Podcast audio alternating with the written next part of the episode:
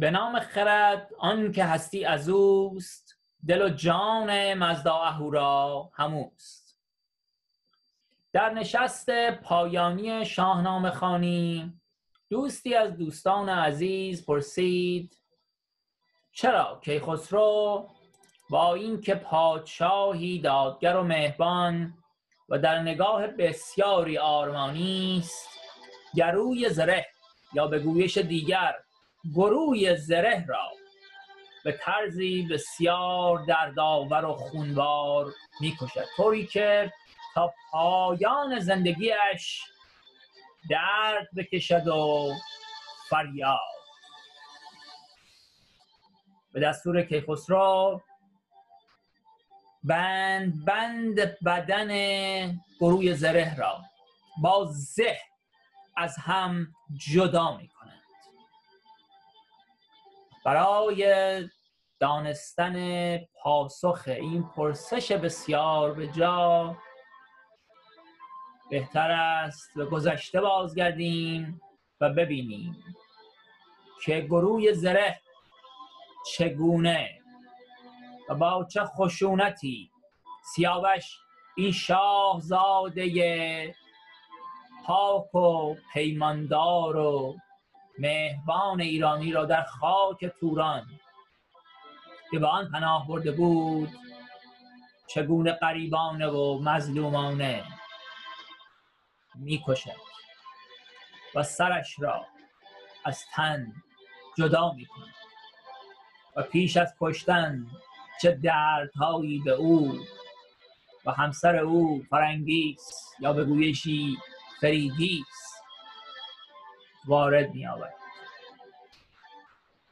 خب داستان به طور کوتاه از اینجای آغاز میشه که گرسیوز بر سیاوش رشک و حسد می‌بره و شروع می‌کنه به بدگویی پیش افراسیاب درباره سیاوش. و میگه که سیاوش بر دیواره های کاخش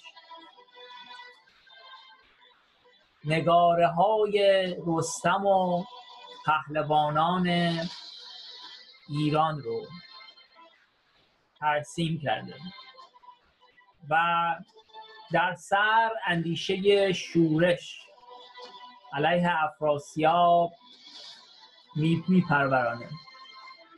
و در صدد اینه که افراسیاب رو سرنگون کنه و به پادشاهی توران برسه. خلاصه گرسیوز انقدر پیغام و پسخام های دروغ بین سیاوش و افراسیاب رد و بدل می‌کنه تا اینکه افراسیاب تصمیم می‌گیره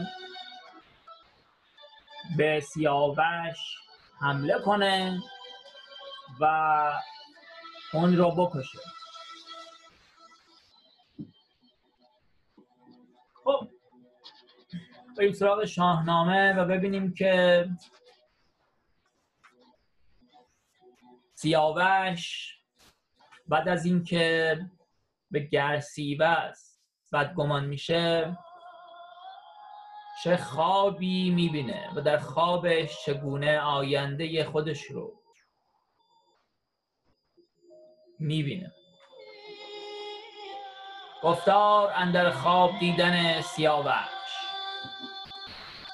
از دفتر دوم شاهنامه ویرایش استاد جلال خالقی مطلق. چهارم شب در بر ماه روی به خواب اندرون بود با رنگ و بوی بلرزید و از خواب خیره بجست خروشی برآورد چون پیل مست. همی داشت اندر برش خوب چهر بدو گفت شاها چه بودت ز مهر؟ همسر سیاوش فریدیس از اون می‌پرسه که چی شده که یهو از خواب پریدی خروشید و شمعی بیافروختند برش عود و انبر همی سوختند. بپرسید از او دخت افراسیاب که فرزان شاه ها چه دیدی به خواب؟ سیاوش به دو گفت که از خواب من لبت هیچ مکشای بر انجمن. چنان دیدم ای سرو سیمین به خواب که بودی یکی بیکران رود آب. یکی کوه آتش و دیگر کران گرفته لب آب نیزه بران سیاهش تعریف کنه که خواب دیدم که یک رود آبی بود و بر لب آب یک شمار زیادی از نیزوران صف کشیده بودند و در یک طرف من نیزوران و آب و رود بود و در طرف دیگه یک کوهی از آتش.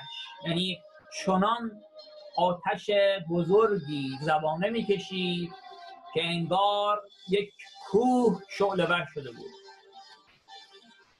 ز یک سو شدی آتش تیزگرد برافروختی زو سیاوش گرد. سیاوش گرد اونجایی که سیاوش توش زندگی می‌کنه و نام اون مکان رو اون منطقه رو گذاشته بودن سیاوش گرد. چون به دست سیاوش ساخته و آباد شده بوده اصلا. این یکی از آینهای باستانی ایرانی است که پادشاهان حتما باید شهری رو بنا می‌کردن و این نشون دهنده توجه اونها به آبادانی بود و در این حال شایستگی اونها در گرداندن یک سازندگی بود که اونا می‌تونستن نشون بدن چقدر می‌تونن اداره کنن و مدیریت کنن یک ساخت و ساز و یک سازندگی رو. بدیدی مرا روی کردی دو جم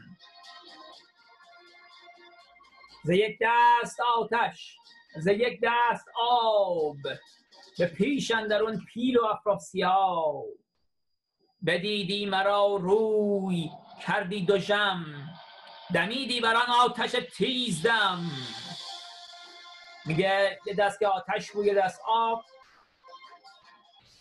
در جلوی من هم پیل و افراسیاب بود و هیچ جای فراری نداشتم. و وقتی افراسیاب منو دید اخم کرد و بر اون آتش دمید. طوری که اون آتش اون کوه آتش شعله ورتر شد و سر و آسمان کشید فریگیس گفتین جز از نیکویی نباشد. یک امشب نگر بغنوی این سعی می‌کنه فریگیس که خواب سیاوش رو به خوبی تعبیر کنه. یعنی شگون نیک بر اون بزنه. به گرسیوز آید همی خواب شوم. شود کشته بر دست خاقان روم. میگه که این کسی که داشت این بین آتش و آب و لشکر گیر کرده بود این گرسیوزه که کشته خواهد شد بر دست فرمانروای روم. سیاوش سپه را سراسر بخواند به درگاه ایوان زمانی بماند. بسیچیده بنشست خنجر به چنگ طلایف فرستاد بر سوی کنگ. دو بهره چو از تیر شب درگذشت سوار طلایه بیامد ز دشت. این کنگ احتمالا کنگدشه که کنگدش هم یکی از یا بهشت کنگ یکی از مناطقی بوده که سیاوش بنا کرده بوده. حتی یک اگه کنگدژ باشه یک شهر اسطوره‌ایه که میگن یک شهر آسمانی بوده و وقتی کیخسرو توران رو فتح می‌کنه می‌تونه که اون کنگش رو از آسمان فرود بیاره و بر زمین میخهای اون خیمه اون رو بکوبه که دیگه اون شهر در هوا و در آسمان سرگردان نباشه.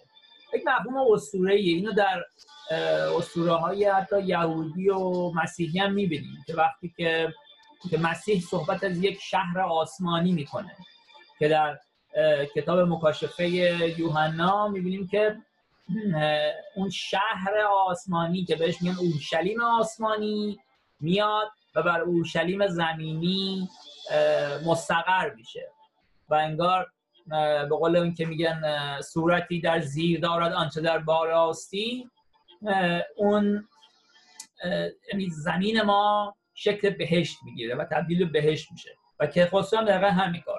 این در اسطوره که خسرو دیده میشه. خب سیاوش یک نفر رو میفرسته به یه در میفرسته به کندش یا بهشت کنگ. حالا بریم جلو احتمالا خواهیم دید. و اون طلایه بر میگرده سوار و به سیاوش میگه که افراسیاب و فراوان سپاه پدید آمد از دور. تازان به راه. ز نزدیک گرسیوز آمد نوند که بر چاره جان میان را ببند. میگه اف... لشکر افراسیاب داره میاد گرسیوز هم اومده گفته که به فکر جونت باش دیگه افراسیاب داره میاد. به سیاوش پیغام فرستاده. نیامد ز گفتار من هیچ سود. از آتش ندیدم جز از تیر دود. نگر تا چه باید کنون ساختن؟ سپه را کجا باید انداختن؟ خب میگه که ظاهرا هیچ کدوم از این پیغام پسخان ها به افراسیاب فایده ای نکرده و باید به فکر این باشه سیاوش که چجوری سپاه رو آماده بکنه و چجوری بجنگه؟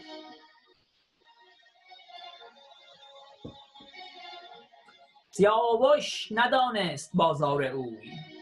همین راست دانست گفتار اوی. در اصل اون طلایه خبر آورده بوده که افراسیاب به قصد جون تو میاد و هرچی من یعنی من و از با افراسیاب صحبت کردم افراسیاب قبول نکرده که تو رو ببخشه و باور نکرده که تو قصد جونش رو نداری. البته میگم به دروغ به افراسیاب گفته بوده که سیاوش داره لشکر آماده می‌کنه برای اینکه به تو حمله کنه و شورش کنه. و اینجا میگه که هرچی هم به افراسیاب پندنده از دادم فایده نکرد و دیگه داره جنگ شروع میشه آماده جنگ باش. جون خود نجات بده. که اینجا میگه سیاوش بازم نمی‌دونست که گرسیوز چه اندیشه های بدی داره و چه دروغهایی گفته. فریگیس گفته خردمند شاه مکن هیچ گونه به مادر نگاه. یکی باره گامزن برنشین مباش هیچ ایمن به توران زمین. ممکنه این بیت اینطوری بوده باشه. یکی باره گامزن برنشین مباشی تو ایمن به توران زمین. یعنی از توران فرار کن. نه اینکه مباش هیچ ایمن به توران زمین. این هم معنی میده. یعنی میگه فکر نکن که ایمن هستی در توران زمین. تو را زنده باید که مانی به جای سر خیش گیر و کسی را مپای. فریگیس یا همون فرنگیس میگه به سیاوش میگه که سوار یه اسب و فرار کن. میگه اصلا ما رو فراموش کن خانوادت رو و از توران فرار کن. جون خودت نجات بده. من دوست دارم تو, تو فقط زنده بمونی نه اینکه با من باشی و کشته بشی. سیاوش بدو گفت کان خواب من. به جای آمد و تیره شد آب من. مرا زندگانی سرایت همین. غم روز تلخ اندر آید همین. چنین است کار سپهر بلند. گهی شاد دارد گهی مستمند. گر ایوان من سر به کیوان کشید همان زهر گیتی بباید چشید اگر سال گردد هزار و دویست جز از خاک تیره مرا جای نیست. یکی سینه شیر باشد جای. دگر چنگ کرکس سه دیگر همای. یعنی یه نفر در دل شیر کشته میشه شیر میخوردش یکی کرکس سراغش میاد و حالا یا زخمیه داره میمیره کرکس میاد میخوردش و یا همای. یعنی حالا این همای دقیقا معنیش خود مشخص نیستش که یعنی اینکه به همای سعادت و خوشبختی می‌رسه یا اینکه همای اونو از روی زمین بر میداره.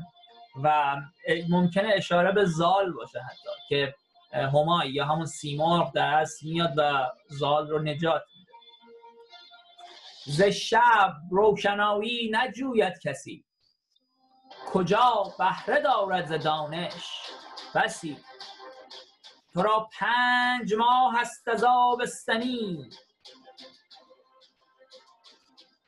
یا حتی تو را پنج ماه هست آبستنی یعنی آبستن هست.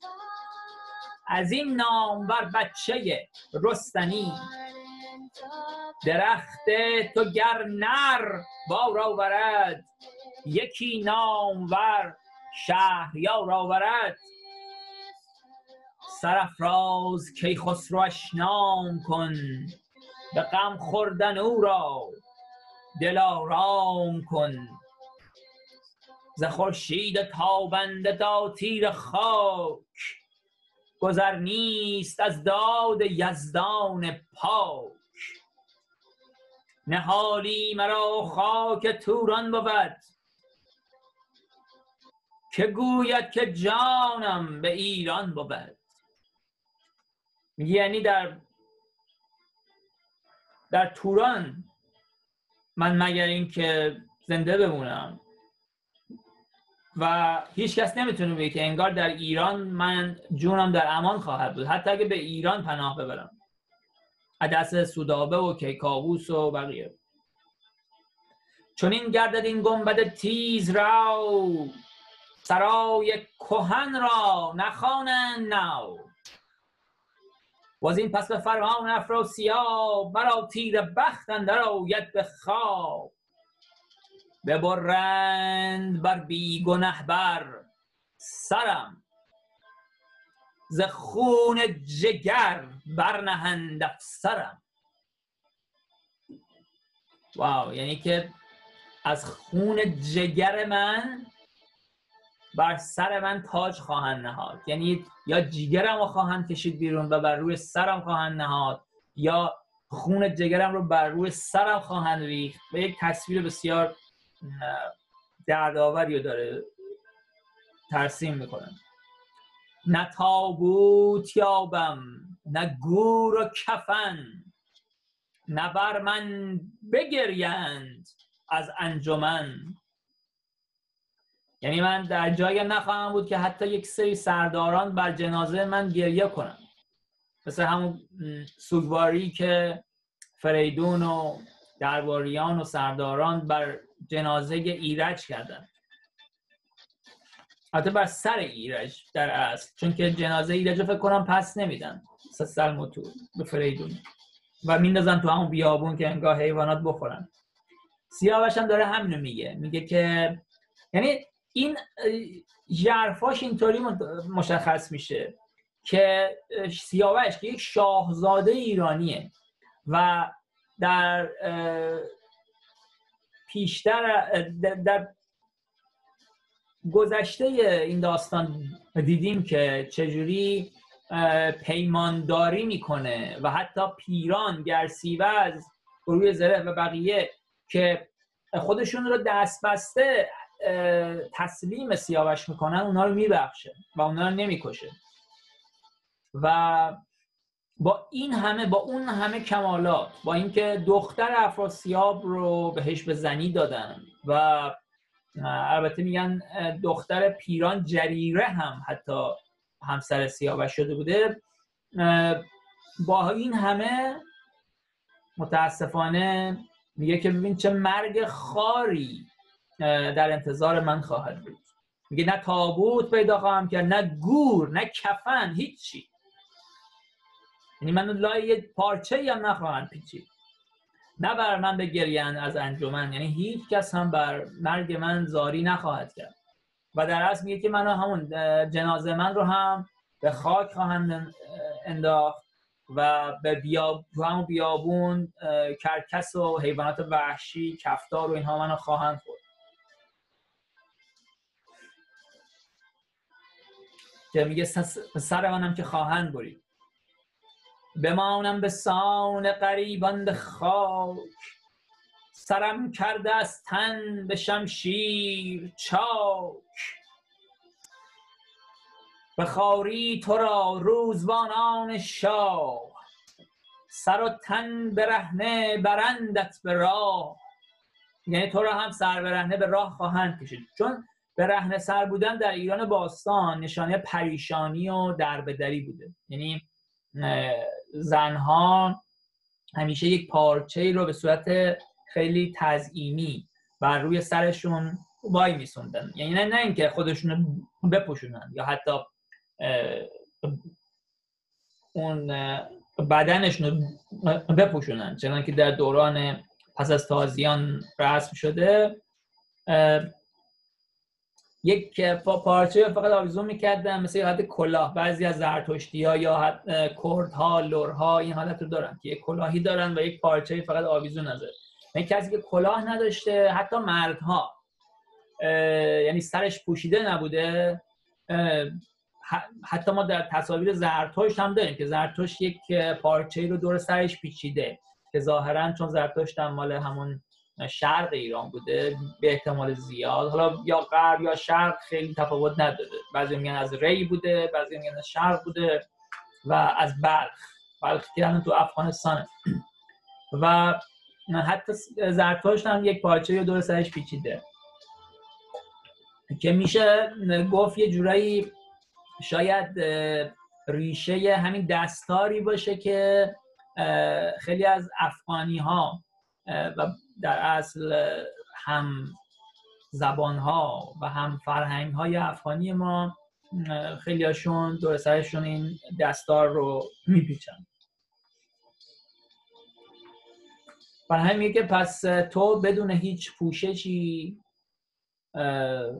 به خاری به راه کشیده خواهی شد و تو رو بسیار اذیت خواهند کرد. به فریگیس همسرش میگه.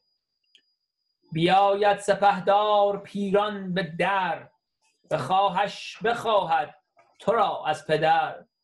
میگه پیران میاد و جون تو رو نجات میده دست این روزبانان و جلادان. به جان بی گنه خواهدت زینهار. به ایوان خیشت برد زار و خار. میگه تو رو می‌بره به کاخ خودش به ایوان خودش. از ایران بیاید یکی چارگر به فرمان دادار بست کمر.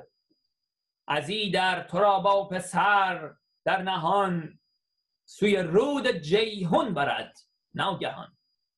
میگه یک چارگر یک فرد بسیار زرنگ و باهوش و بسیار آگاهی از نظر جنگاوری و آگاهی های جنگی خواهد اومد و تو و کیخسرو رو حتی مخفیانه به ایران خواهد بود که اون شخص گیو خواهد بود. که جون خوش در خطر میزه به صورت در تکاوری وارد توران میشه و حتی در, در راه خودش از افراد سوال می‌کنه درباره کیخسرو و فرنگیست که اونا کجا هن کجا نگهداری میشن و اینکه چجوری میشه نزدیک اونها شد.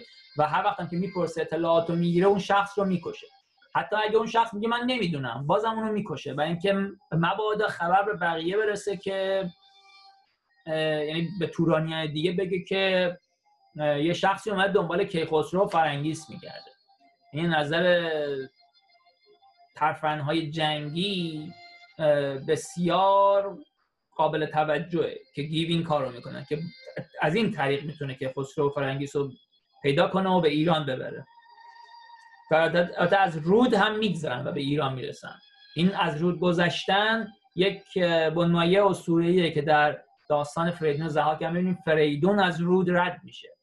که حالا در اسطوره های سامی هم داریم که موسا از رود نیل میگن رد میشه. و این البته در یک اسطوره قدیمی اکدی هم هست که در عراق امروزی بوده عراق باستان درست در میان رودان که در این اسطوره اکدی یک پادشاه اکدی اونجا اون هم مادرش که ساهره بوده ظاهرا کسی بچه دار میشه نمی‌خواد این بچه رو کسی پیدا کنه و بچه رو به رود بیسپره توی یک سبد. البته دیگه داستان خیلی اطراف این مسئله هست. خب سیاوش به فریگیس توضیح میده که بله یک یعنی شخصی خواهد اومد به خصوص یک فرد بسیار آگاه و جنگاور که تو رو به ایران خواهد بود همراه با فرزندت که که خسرو اسمش رو خواهی گذاشت.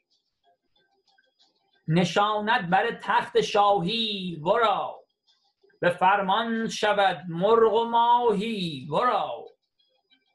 این چقدر جالبه. میگه که مرغ و ماهی هم به اون از اون فرمان خواهند بود این یک بنمایه و سوره دوباره که در داستان سلیمان می‌بینیم.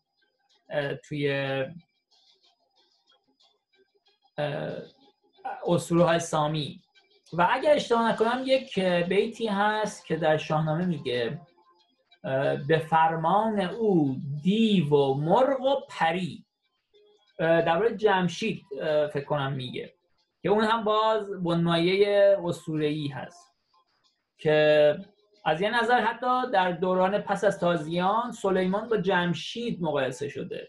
حالا هم از نظر قدرت و شکوه هم حکمت و خرد هم که داستان سلیمان و ملک سبا هم معروفه دیگه. تو داستان ها که میگن ملک سبا سفر می‌کنه پیش سلیمان که از اون حکمت بیاموزه. از ایران بسی لشکر آید به کین پرآشوب گردد سراسر زمین بر این گونه خواهد گذشتن سپیر نخواهد شدن رام با تو به مهر. بسا لشکرا که از پی کین من. بپوشند جوشن بر آیین من. زگیتی برایت سراسر خروش زمان زکی خسرو آید به جوش. پی رخش روی زمین بسپرد. پی رخش و رستم زمین بسپرد ز توران کسی را به کس نشمرد. یعنی حتی من دو گونه مختلف بیت رو خوندم. یعنی انگار رخش و رستم یا رخش پاهای رخش اون تمام توران رو در خواهد نوردید و اونها همه تورانیان رو شکست خواهند به کینم به کینم یعنی به انتقام من. به کینم از امروز تا رست خیز. نبینی جز از گرز و شمشیر تیز. فریگیس را کرد پدرود و گفت که من رفتنی گشتم ای نیک جفت. بر این گفت ها بر تو دل سخت کن. تن از ناز و از تخت پردخت کن. یعنی بدون که دیگه باید از تخت و ناز و نعمت خدافزی کنیم و آماده یک زندگی بسیار سختی باش. خروشی برآورد و دل پر ز درد. برون رفت از ایوان دو رخسار زرد.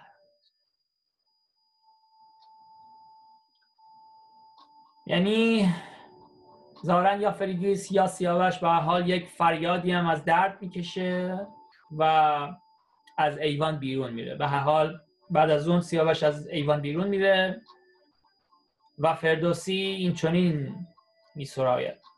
جهانا ندانم چرا پروری چو پرورده باشی چرا بشکری. ش... بشکری یعنی شکار کردن. میگه چرا پرورش میدی انسان ها رو؟ با طبیعت با آب با خاک با میوه ها و غذاها. ولی اونا شکار می‌کنی خود خودت می‌کشی. همیشه فردوسی این مسئله پیش میشه چرا ما رشد می‌کنیم رشد می‌کنیم و ناگهان کشته میشیم یا میمیریم.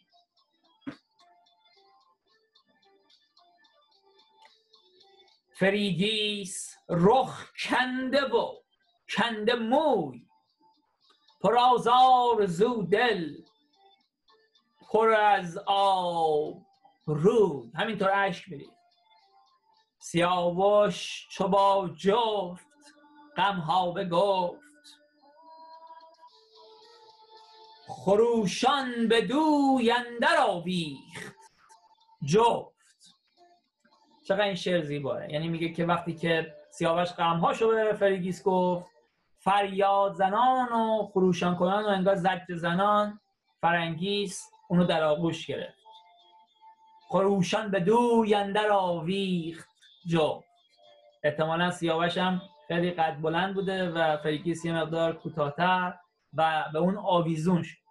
و البته فرقی نداره. اگه فرنگیس هم یا فریگیس هم اند همه اندازه سیاوش هم بوده باشه نظر قدی بازم می‌تونه به اون آویزون بشه و خودش رو در در بر سیاوش بندازه.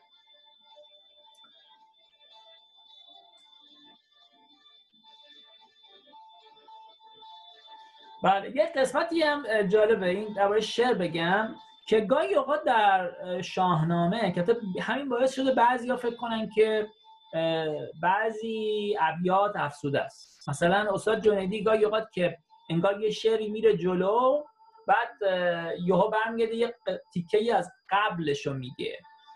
این اوقات باعث شده که جنیدی بگه خب که رفت بیرون. پس این ابیات اضافه است که مثلا این به اون گردن اون آویخت و اینها. در صورتی که در صورتی که گاهی اوقات فردوسی یه چیزی رو جلو جلو میگه. میگه که یک خروشی هم کشید سیاوش و از ایوان بیرون رفت. داره در آینده میگه. ولی هنوز تصویر انگار اینجا مونده از سینمایی. انگار مثلا یک یک راوی یک نریتور داریم که داره روی فیلم داره اینو توضیح میده. که میگه و اینطوری شد و سیاوش هم خروشی کشید به از این حرف ها و دیگه به یواش یواش به بیرون از ایوان خودش رفت. بعد اون وقتی که ما تصویر رو هنوز داریم که اون وقت فرنگیس شروع می‌کنه به زاری کردن و خودش رو به گردن سیاوش آویزون می‌کنه و میندازه و اونو در بر می‌گیره با مهربانی و غم با افسوس یعنی. در اصل یعنی انگار این آخرین دیدارهاشونه انگار. می‌دونین یعنی حتی آخرین دیداری که انگار سیاوش به عنوان یک شاه به عنوان یک سرور سپهبد دیگه داره همسرش رو در آغوش می‌گیره. چون در صحنه بعدی خواهیم دید که به چه خاری متاسفانه با یک طرز بسیار فجی سیاوش رو میکشونن همینطور توی بیابون و اونو خواهند داشت که در ویدیوهای بعدی به اون خواهیم رسید.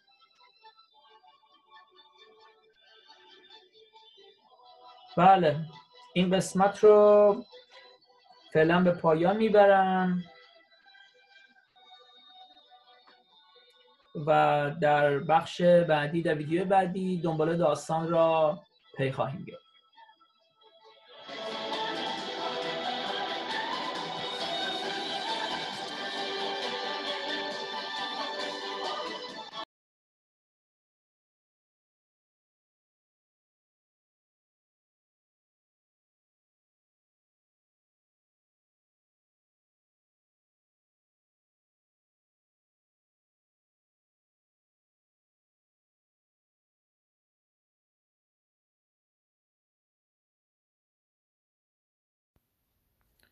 نام خداوند جان و خرد که از این برتر اندیشه بر نگذرد. خداوند گیهان و گردون سپر فروزنده ماه و ناهید و مهر.